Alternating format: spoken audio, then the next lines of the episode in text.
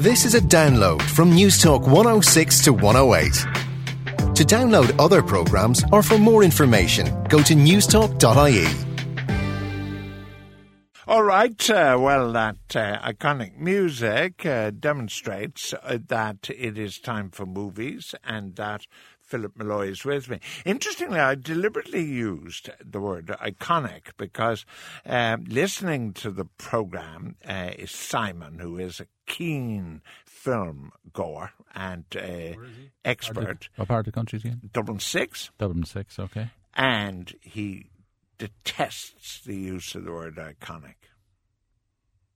Why? I don't know. Doesn't like it. Well, the only thing I can say is that it's one of those words you use great all the time, misuse great all the time.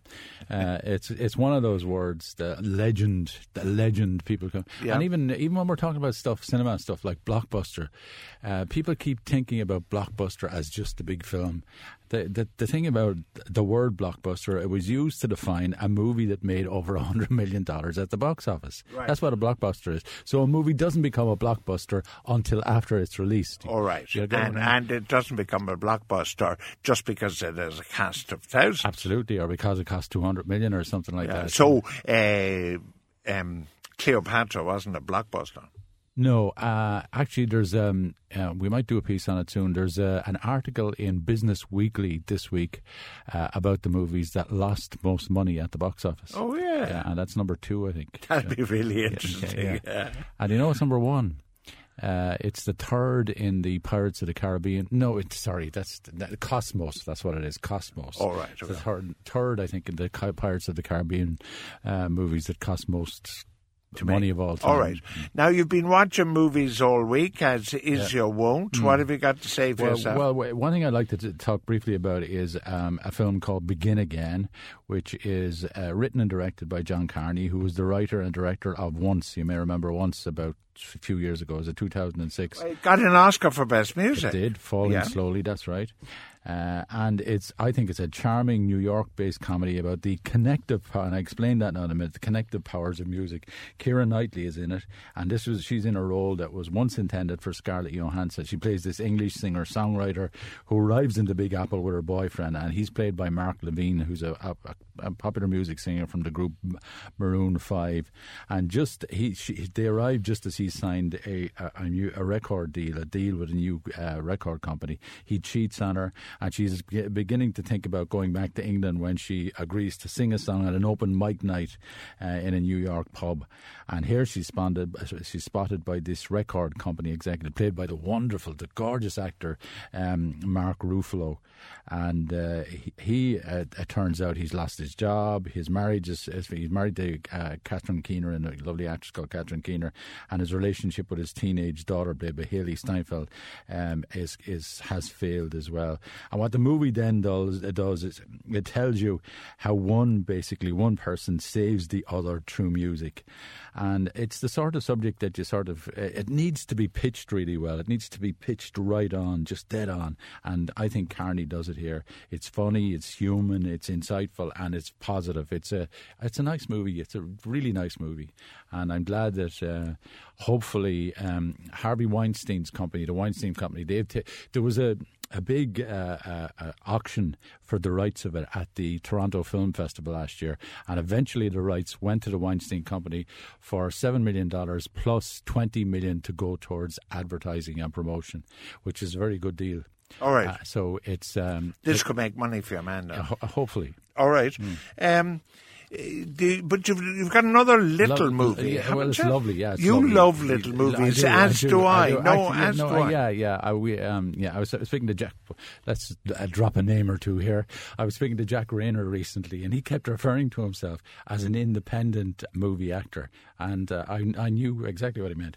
Anyway, Boyhood is by Richard Linklater, and is- he's the writer director of the Beyond Midnight uh, movies, three movies together, and it's a deeply involving, I think, story of a parent-child relationship that follows this boy from the uh, fifth to the twelfth grade in school and ends up with him going off to college. Uh, um, Linklater, um, he's a very, I think, he's a very inventive writer, and he got the idea in 2001, and he thought at that stage that the idea was basically too nebulous and it probably wouldn't work, but he decided to try it anyway, and I think he pulls it off remarkably well. There's a little actor called um, Ellar Coltrane. He's a, he's, he's a first time actor, and he plays the boy from six to eighteen. Uh, so, and what the movie did did was it kept going back to this kid as he as he aged.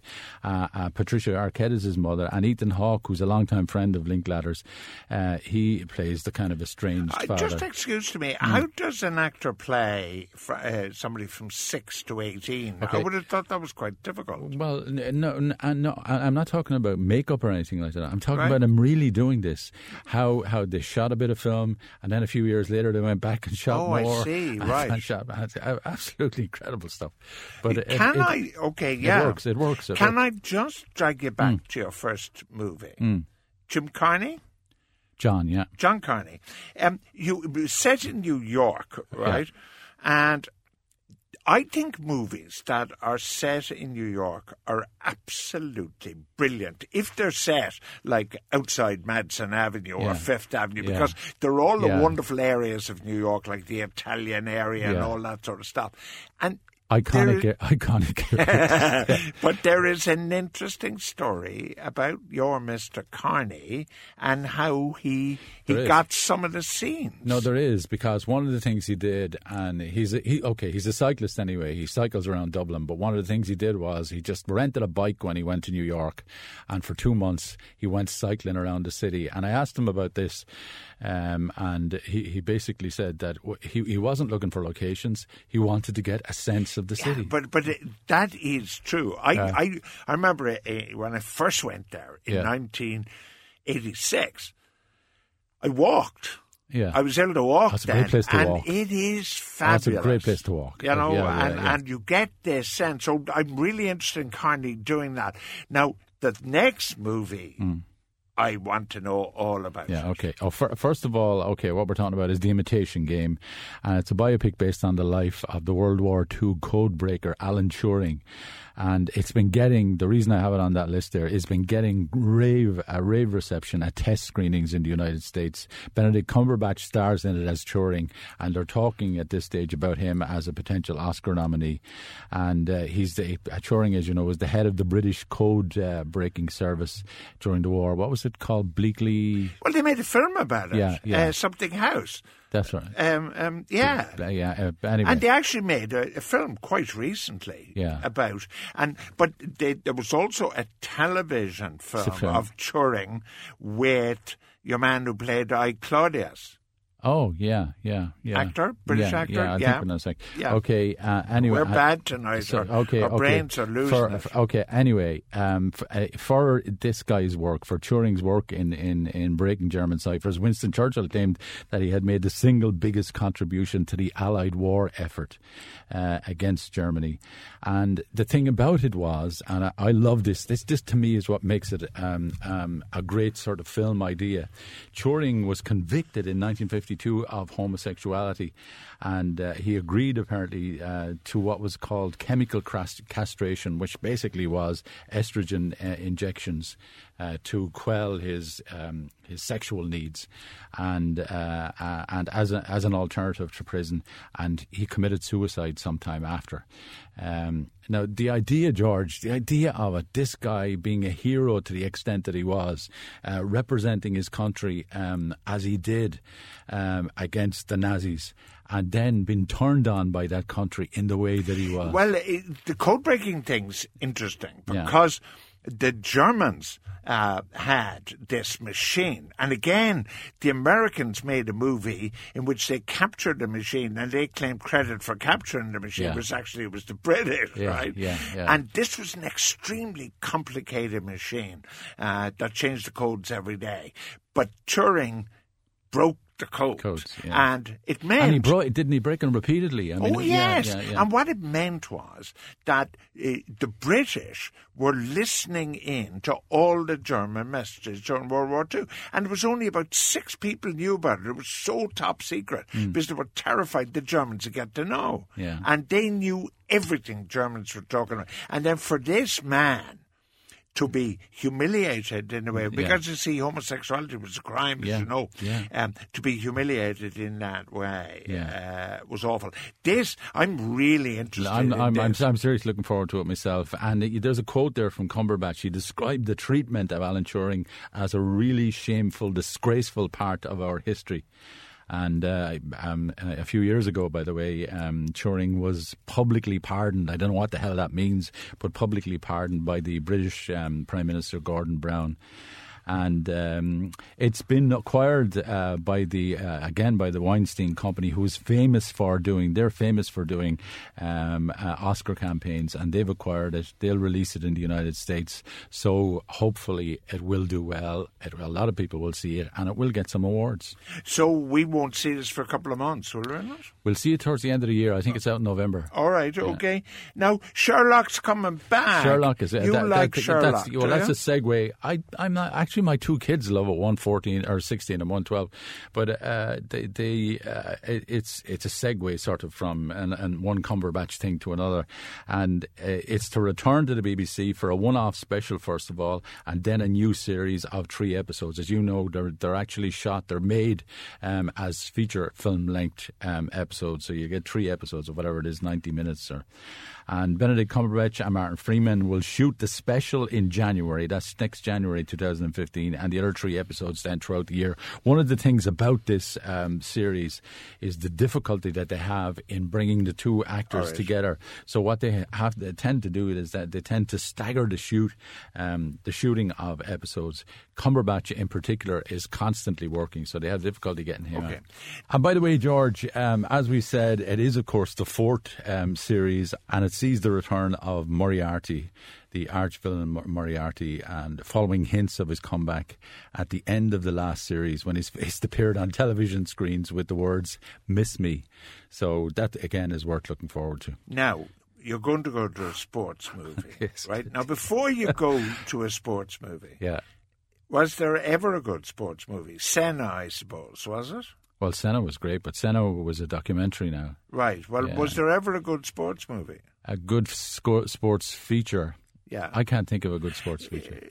the, unless you're going to bring in the Sporting Life or something like that. Where, and there was there was rugby in that. Oh yeah, rugby Uh, league in yeah, the Sporting yeah, Life, I would think makes it an outstanding yeah, sporting movie. yeah. Uh, and but like they were they were they, they've never handled sport well, and now No. you're telling me that they're going to make a remake of an awful film. They're Tell going, me. they're going Just to do okay. They're going to do a remake. It's expect Warner Brothers is doing it. And they're supposed to be directed by a fella called Doug Liman, who did the Bourne Identity and recently did the Tom Cruise movie Edge of Tomorrow. And uh, what we're talking about is a film called Victory. It was also called Escape to Victory. Uh, it was made in 1981. Michael Caine was the star. Well, he was the head of a. It was the top of a, a fairly starry cast and uh, it uh, it was directed of all people by John Huston. And Caine, he, he, was the story of a group of Allied prisoners during the Second World War preparing for a match against the German national team in Nazi-occupied Paris. And the Allied soldiers, who included real soccer, soccer legends like Bobby Moore, um, who obviously was the captain of the English team in 1966 when they won the World Cup. Ossie Ardiles, Ossie. Ardiles, Ossie? Ardiles, Ossie Ardiles. Pele was, is, was in it, and Sylvester Stallone was even in it as, the a- goalkeeper. as the goalkeeper who, who saves. The, doesn't he save a penalty or something? Yeah. As far as I recall. Okay, so uh, uh, they're they're going to re- Max von Sydow is in it as well. He's the kind of chief German um, uh, officer. And uh, they're going to remake this. I may, may, listen, George. Maybe there is some sense in that. In, in this, in that we've always said that the only movies you should remake are movies that failed the first time. Bad movies. They're the only ones. There's no point in remaking Well, eh, good I mean, movies. I don't know. This director isn't going to ask my advice. Yeah. But the first thing I would do is not get soccer players because No. they're not actors. Yeah, yeah. And I mean, there's. I mean, But Huston was like that, George. He tended to be quite lackadaisical and lazy, uh, depending on his circumstances, depending on where he was. I mean, he was famous for wherever he went. He was famous for using the visiting to, uh, visiting locations for other reasons. He was making like girls. Well, I, I, I don't know about girls, but he was making. Um, he was into pre-Columbian art in a big way, right? And uh, he was making a movie with Burt Lancaster called Unforgiven, uh, on the Mexican border. With Audrey Hepburn? Yes, well, on the Mexican border. And he used that to actually smuggle pre Columbian art across the border constantly. That was typical Huston. I love Huston. Uh, but he was he was like that. He was a bit of a rake. And uh, so, um, anyway, I, I, I think that the plot of this is very, um, is very similar. Uh, to that uh, Burt Reynolds movie, The Longest Yard. Remember your pal Eddie Albert was in it as yes. well. He was the, I think he was the prison warden in it. Um, anyway, that's one we'll look out for and uh, and see where it goes. The next one on that list, George, yes. is fascinating. Now, I'll tell you why in a sec. It's called tulip fever. And first of all, let me give you a little bit about the history of it. It's tulip fever, and it's the story, first of all, of a 17th century Dutch artist who falls in love with this woman that he's employed basically to paint. Uh, it's currently in uh, in production at Pinewood Studios and at various locations in Norfolk, in England. Um, it's produced by this woman called Alison Owen. Alison Owen is the mother of the singer Lily Allen and of Alfie um, uh, Alfie Allen who's in Game of Thrones. That's what he's in. You know, just escape me for a sec. And she's made films like uh, Elizabeth, Shaun of the Dead, Proof, and The Other Boleyn Girl. She was going to make this movie, uh, Tulip Fever, in 2004. Uh, it's based on a, a book by a woman called Deborah Moggach Moggach. Uh, she had used to have a column years ago in the London Independent, as far as I can recall. And uh, anyway, she was going to make Deborah Owen was going to make this in 2004. Uh, everything was ready to go. Jude Law was going to star in it. The young Keira Knightley was going to star opposite him. And what the British government did was they basically they changed the tax break policy uh, for movies, and as a result, the budget, the twenty million dollar budget for Tulip Fever, uh, collapsed. Then, uh, and the, the stars and the director John Madden, they went on to other things. Then there was a an attempt by an, a director called Peter Chelsom to do something with it. And in 2011, uh, Tom Hooper, who uh, who who you may recall did the King's Speech, um, he tried to do. He planned. He, he kind of toyed with the idea of doing, and then dropped it. But Owen kept it in her in the back of her mind, and eventually she went to Paramount, who owned the rights of it, and um, asked for uh, to do it. And now she's doing it with this a lovely cast actually: Dane DeHaan, Jack O'Connell, Holliday Grainger. She's she played one of the the Borgias, Christoph Waltz, Judi Dench, and a Swedish actress called Alicia Vikander. Now, this this lovely angle in this. Um, I hope what, it's a short angle. No, one of the things about this is what the, the two of them did was they invested money in tulips in order to make enough money to go off uh, together. And um, the, the the I don't know if you know it or, or not, but the uh, the idea of the futures market, you know, the futures market that the whole of the stock market is kind of based on. That's where it came from.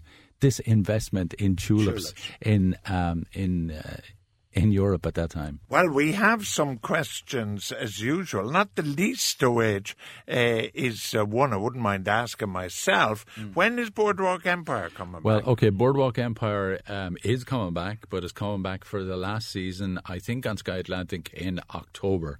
Uh, one sort of interesting thing about Boardwalk Empire is that it got all kinds of kudos all over the place, winning awards, uh, great sort of reviews, all that stuff, but it never took off in the way that Game of Thrones Breaking Bad, uh, The Walking Dead, and other sort of uh, successful cable series, drama series on cable television did in the United States. So this one, this upcoming one, whatever it is, 10 episodes, will be the last one. Yeah, because you got the sense in the last series that mm. they thought the game out. was up. Yeah. And they kind of ended it, didn't oh, yeah, they? Yeah, she yeah, was in but, jail. Do you remember your one? Yeah, but George, I'm, what we're talking, if you ask me to pick a decade in 20th century history uh, in the United States, the one I'd love to pick is the 20s. I mean, Absolutely. there was so much happening, so much happening. I, I thought this black guy with the beard mm. was a useless character yeah. in I never got the part to play. Like they were bootleggers and all that. This is based is on that Chalky White? Is that who you're no, no, no, no, The other guy, he had this very he he had this outside the the Doctor uh, Narcissus or something Doctor. like yeah, yeah, yes. yeah, yeah. I thought he was a terrible. He was character. played by Jeffrey Wright. That's him. Yeah, yeah. I thought that character was very poor. yeah. And I thought the connection then between the guy who happened to be a cop and the woman who was who was on drugs. Michael Shannon. Yeah, yeah, I mean that went on forever, Yeah. and then like no cop would Yeah. have lasted But it that just, long. it, it just shows you, was it in the third series that Bobby Cannavale came into it as this Italian uh, psychopath, Yes. J- Gyp? And it just shows you, if you, when you have a good villain, he actually went through the whole, he skewered the whole series, and he was just wonderful in it. He actually kept kept you Yes. riveted through it, you know? Yeah. Um, now, anyway, we think it'll be back in October, October. yeah. Now, there's a very interesting thing going on in the Hook household because Oh. uh, television watching. lots of interesting no, television watching in the Hook household is a very interesting thing because we never ever watch the same thing.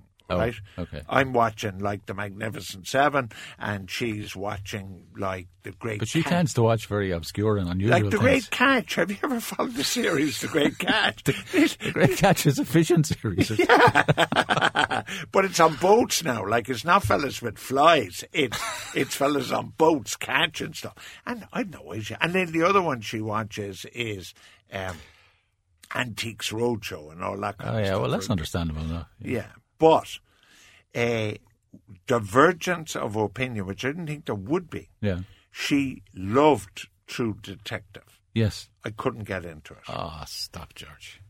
I mean, you're a pers- probably the only person that I've ever talked to about True Detective who didn't like it. Yeah, I couldn't get into it. I, I don't know. I don't know what the reason for that is. I thought it was intriguing, and uh, uh, two really, especially the Matthew McConaughey character. But um, But Woody Harrelson seems to, because he got an Oscar, Yeah. and he's really uh, flying ahead career wise. oh, no, absolutely. But uh, the two of them are flying ahead um, career-wise. But um, in in his case, anyway, he's. Um, He's okay. He did True Detective on TV, uh, six episodes, as we all know, and that everybody loved that. And then at the same time, he was doing movies like uh, The Hunger Games. He's in all of the Hunger Games um, um, um, uh, movies, the four of them, and uh, so he. I mean, he he he had kind of two parallel strands in his career, both working for him. And now the reason that he's this is coming up is he's, he's doing a western of all things, and it's called By Way of Helena, and it stars him with Liam Hemsworth. Liam Hemsworth is also in the Hunger Games. Uh, Hemsworth plays this Texas Ranger who's sent to an isolated frontier town to investigate a series of murders, and there he comes up against Harrelson's preacher, uh, who's a real sort of fire and brimstone type preacher, um, who holds the townspeople in a fearful grip. And um, so I, I have to say, as a Western addict and as someone who loves Westerns, I uh, am seriously looking forward to it. Um, and not least because I really uh, like Harrelson and I Yeah, think he's a really fine actor. Yeah, you love cowboys. Yeah. Right? We both love cowboys. Eh, Who who was your which cowboy? Did you really the actor cowboy, if you know what I mean? Well, I- did you really like? Well, I have to say Wayne. I mean, I know how you. uh, Would you just leave that aside for a moment? Okay, the fact that he didn't fight in the Second World War. Yes, that just leave that aside. me, okay, yeah. okay. Um, if you uh, the Ford ones, oh God, if you look at stuff when he was just dead on at the height of his career, like in Rio Bravo, the way he moved in Rio Bravo, he was so. I mean, he was so graceful. Um, But he was great in the one where he was retiring, and himself Yeah, and Victor shootist. McLaglen were no. Oh. Victor McLaglen Oh, himself yeah. were retiring. Yeah, yeah. She wore a yellow ribbon. Yeah, Yeah, yeah, yeah. Um, the, the the black and white one with Henry Fonda yeah. and Maureen O'Hara. Fort Apache. Oh, Yeah. oh, yeah, yeah. The Black Man was Fort I mean, Apache. I agree with you, but do you know a fella? I love him in, in Hondo. Oh, Look yeah. at him in Hondo. Again, he was just right. He hadn't got overweight. He hadn't got the sort of paunch. And uh, he was just dead right. And the way he moved. Oh, and she was a great actress. no, she was. Yeah, yeah. But Now, do you know this is a nod? who's yours then? Who's yours? Glenn Ford. I Glenn Ford, I thought made Oh. some great cowboy Yeah, movies. yeah. He was tremendous in Three Ten to Yuma No, as yeah. bad guy. And I, and they, they should have because he was a charming bad guy, and they should have used him. Uh, they should have let him play those kind of parts more And and, there more. was another one. He was in the town. He was a former gunslinger, and he sort of hung up his guns. But then a fella came into town. the fastest gun alive. Yeah, Hmm. I, I, and he always wore like a lot of the cowboy actors did. They seemed to wear the same clothes all the time in no, the movie. Well, that's what they did. The Yeah, hat, the yeah. hat he always wore, Yeah. and that, and he actually used to, um, he used to ride the horse in a very different way. He used to hold hold the, the reins up close to his chest, Right. And he had a, he had the same horse most of the time as well. Randolph Scott used to do that as well. He used to keep on. He held on to the same horse uh, most of the time as well. But I loved him. In- but Ford was also a true hero. Uh, while Wayne was at home uh, making money, There we go. Ford actually Oh, stop. uh, was a true hero in World War II and Was decorated by the French and the Americans. I see. He was a Canadian, wasn't he? I think originally lived to about 93 or That's right. 94. And like a lot of guys who lived to 93 and 94, people started taking his money. Yeah. And this is why I don't want to live to 93 or 94, in case people start well, taking well, let's not go into that now. But the, the, the one thing, if, if anybody wanted to appreciate Lane Ford, the one that I would uh, recommend is The Sheepman with Shirley Oh, yes, MacLaine. yes. Loved it, loved it. And a non-cowboy one worth very much, Yeah. I think, the gazebo. Gazebo's good. As a yeah. comedy. Yeah, yeah. because he was a very good comedy actor. Yeah. Now, do we know anything about the film Kidnapping Freddie Heineken? Well, we know that it was uh, that it, that it's made. It was in the Cannes Film Festival. Didn't get uh, last May. Didn't get uh, an awful lot of attention in that. It's it's it's made in Belgium and Holland towards the end of uh, last year.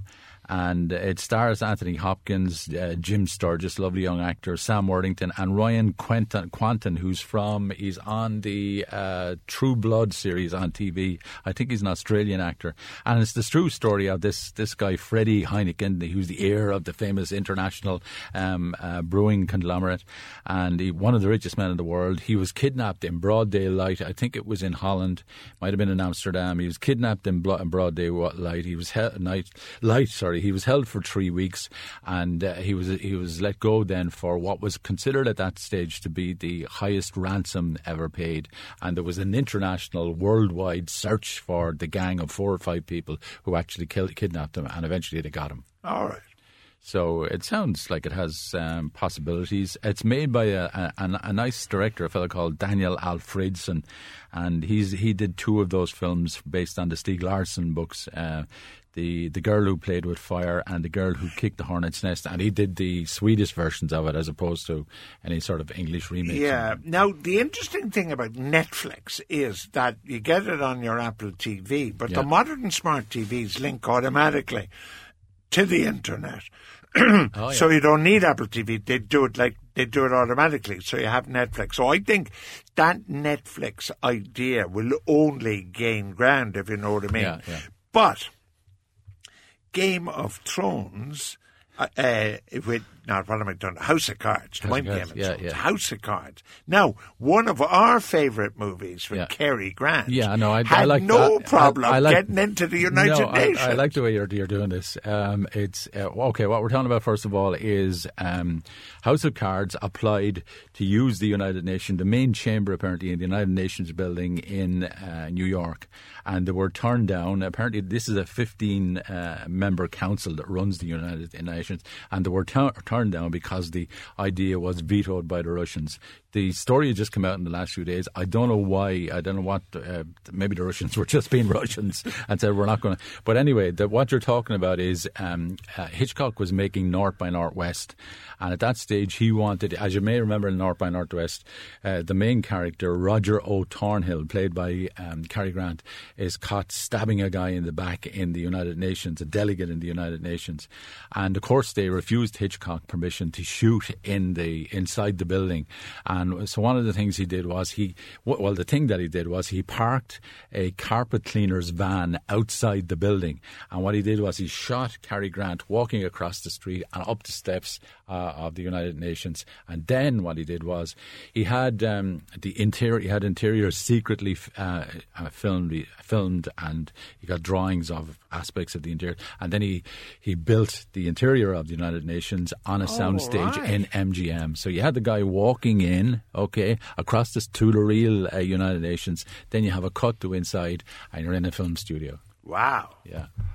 So uh, so the United Nations have never given permission for a movie, no, therefore. No, and the, the, one of the interesting thing is that, that, that's a tradition, but it's been. I, I saw recently that um, Mission Impossible Five, which they're just preparing at the moment, they're actually going to shoot in the House of Commons. They're shooting in Westminster and in other sort of iconic again London locations. Okay, and uh, so uh, so so that, that that kind of tradition seems to be sort of easing away. They seem to be doing away with it, but at the moment anyway, the Russians are refusing to let anyone All right. the United Nations. There's a movie in my head that I can't get the image out of my head. This will really test you. I think I'm mm. not trying to test you. I right, just think it'll test you. Go on, go on. But the woman, the heroine in it, is uh, an instantaneous translator. Yes, Nicole, Nicole Kidman. And what was the movie? It's called. Is it The Interrogator?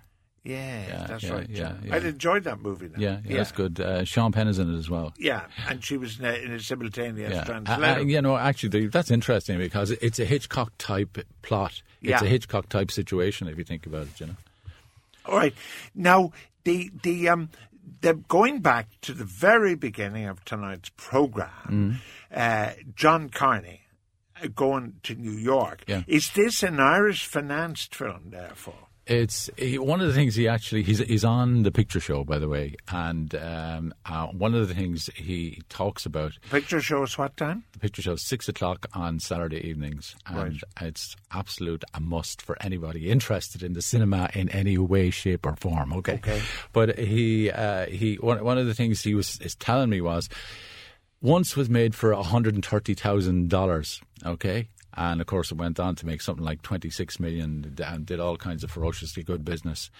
Um, then he backed a couple of things that really didn't get the kind of international release maybe that they should have. Uh, but in this case, he's made it. He talks about um, not liking big budgets. He just doesn't like uh, to have big budget. And this one is made for 9 million. So I'd say uh, even before it gets out the door, it's probably in profit. You know. All right, you but know? but you talked also at the beginning of the program mm. about the most expensive movies yeah. ever made, yeah. and the most expensive was Pirates of the Caribbean yeah. three. Yeah. Although in, adjusted for inflation, no, Cleopatra probably knocks no, them all out. No, no, this is adjusted for inflation. Right. Cleopatra's second. All right, but and you'll be delighted to know that adjusted for inflation, inflation, the most successful of all time at the box office is uh, is is what Sherman's Burning of Atlanta. Sherman's Burning of Atlanta. Yeah.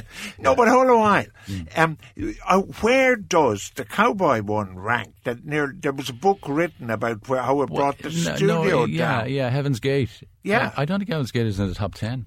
Really? Yeah. And yeah. it almost brought the studio I'll bring, down. Okay, I'll do. I'll we'll do a piece on this. no, I think you should. Yeah, yeah, because. Uh, and by the way, we've also promised to do something on that dubbing on Marni Nixon and so on. We oh must, yes, we must do something, like and that. we can play a bit of music yeah, and everything. Yeah, be really good. Okay, mm. Philip Molloy, the doyen of film critics, with Uh-huh. me every one, um, Wednesday at about twenty past six or so, and then Saturdays at six o'clock. Argentina, Brazil, Chile, and all these guys notwithstanding. and of course, now that Murray is out of Wimbledon, never, there won't even be tennis. Tennis, Wimbledon will be over and all that. You're laughing. Nobody will be trying to knock you off your perch. Okay. All right, next Wednesday, Philip, talk to you then. Bye. Thanks for listening to this News Talk 106 to 108 podcast. To download other programs or for more information, go to newstalk.ie.